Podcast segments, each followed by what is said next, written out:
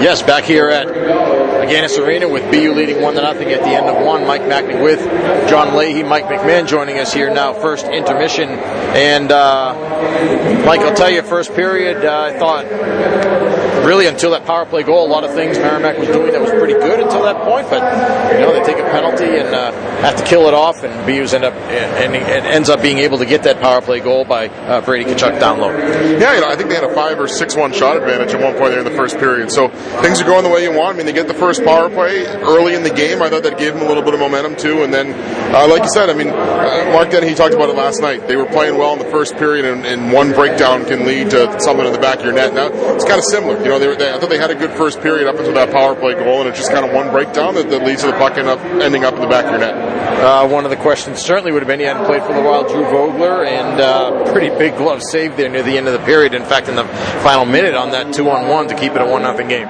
Yeah, that's got to be good for him too. I mean, uh, to, to, give up the goal early, or not early, but on the power play there, kind of midway through the period, uh, to have a, a, big save like that to kind of get some of your confidence back going in the locker room, I think is pretty big. And that was only maybe his third or fourth shot of the period. So yeah, exactly. He wasn't seeing a lot early, which which may have been a good thing. Uh, you know, kind of ease himself back into it. Like you said, he, he played that game. I think it was December second against Northeastern, and before that it was the end of October. So he's really had had one game in about a three month stretch here. So uh, yeah, I think it was probably good to ease himself in a little bit, but maybe a little bit of less action early on, and then uh, then came up big at the end of the period. Mike, how do you handicap the Beanpot this year? Should be a lot of fun. BC and Northeastern right at the top, and uh, you know, Harvard's uh, having a good year as well. Yeah, I mean it looks like it's Northeastern's year. It kind of seems that way. Although uh, all these teams have kind of been up and down. Northeastern seems like they've been the most consistent. I mean Harvard struggled early, BC struggled early, BU's been up and down and up and down and up and down throughout the whole year. So uh, if you go with consistency, it looks like it's probably Northeastern. But uh, as we see almost every year with that tournament, you kind of never know.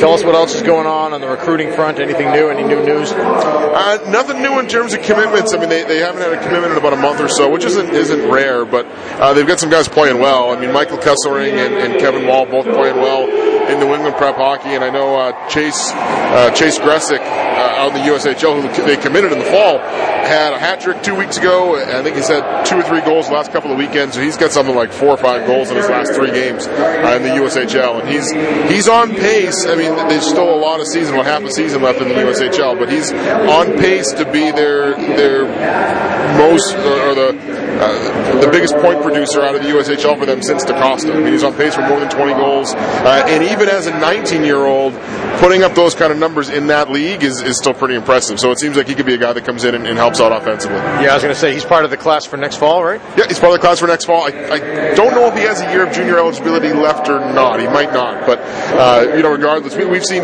some guys come in even in their 20 year old year that, that kind of struggle to put up points in the USHL just because it's such a good league. So uh, usually you, you, trend if guys are putting up points older or, or late in their junior career and they weren't early it can be kind of an indication that maybe that, that offense is due to their age more than anything else. But you know, in the USHL, I'm not sure that that matters much because it's just it's the best league in the country. Let's look ahead uh, while we have the opportunity. While we have you here, Mike McMahon from the MacReport.com, the Eagle Tribune and College Hockey News as well. And uh, Mike Vermont comes to town for two games next week as uh, the Warriors return home. Actually, a lot of the games are at home here now from here on out, uh, other than the trip to Maine, really. But uh, Vermont, handicap Vermont for us. They've, I mean, they've struggled, and, and they've kind of struggled all over their place. They've had, I think, average goaltending. It hasn't really been great. Uh, they're, and then offensively, I mean, they've struggled big time, and uh, they're a really, really young team. I know that's one of the things that they've talked about a lot, but uh, they've worked a lot of young guys into the lineup. I, I expected them to be a lot better than they have been, uh, but they've worked a lot of young guys into the lineup, and it's kind of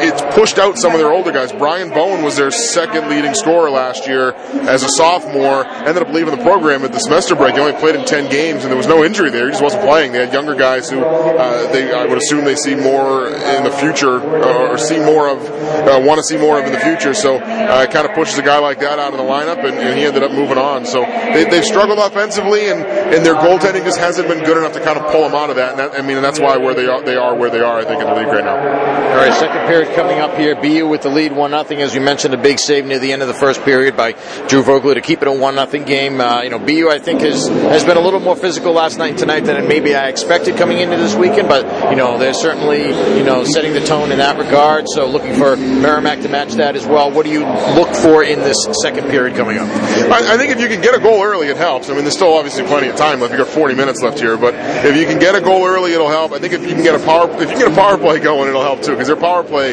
has been so good. If you can get an early power play goal, that might jumpstart you a little bit.